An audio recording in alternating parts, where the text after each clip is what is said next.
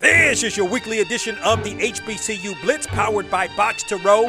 I'm Donald Ware. First, I gotta take you to Tuskegee, Alabama, where almost 32,000 witnessed the matchup between Tuskegee and Edward Waters. The fireworks happened in the fourth quarter. We're gonna go to with about four and a half remaining in the fourth. Tuskegee trailing 35 to 24 and looking to score. Takes the snap.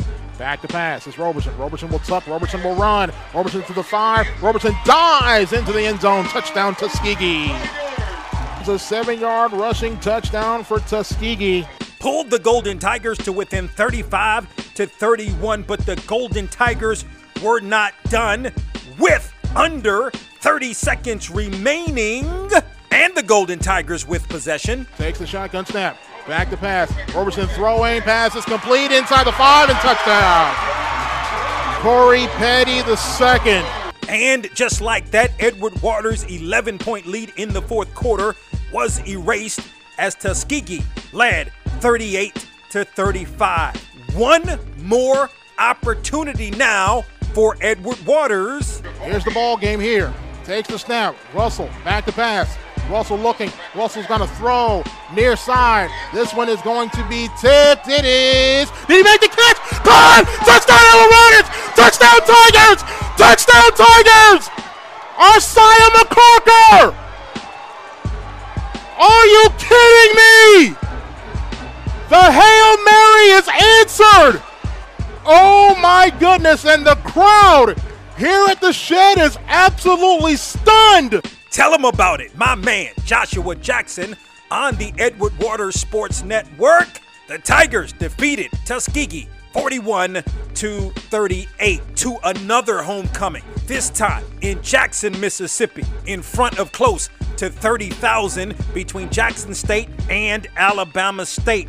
Once again, we're picking things up in the fourth quarter.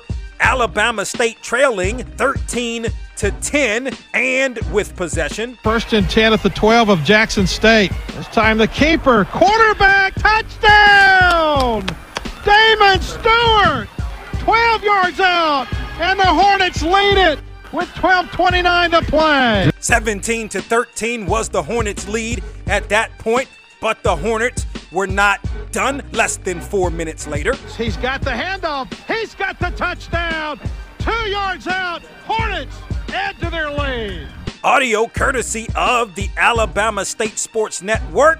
Marcus Harris II on the run as the Hornets defeated Jackson State 24 to 19. Homecoming continues to be the theme in front of almost 9,000. We're going to go to Albany, Georgia for the matchup between Albany State and Allen. We're going to move to early in the fourth quarter. Allen holding the 25 to 21 lead with possession. Reverse and from the 24 and on the run, the 15 10 5 is going to get in the end zone with the touchdown. Jamal Jones. That was my main man, Freddie Fresh Suttles, on the Albany State Sports Network. The Yellow Jackets defeated Albany State 39 to 27, completing the theme of three homecomings and three upsets.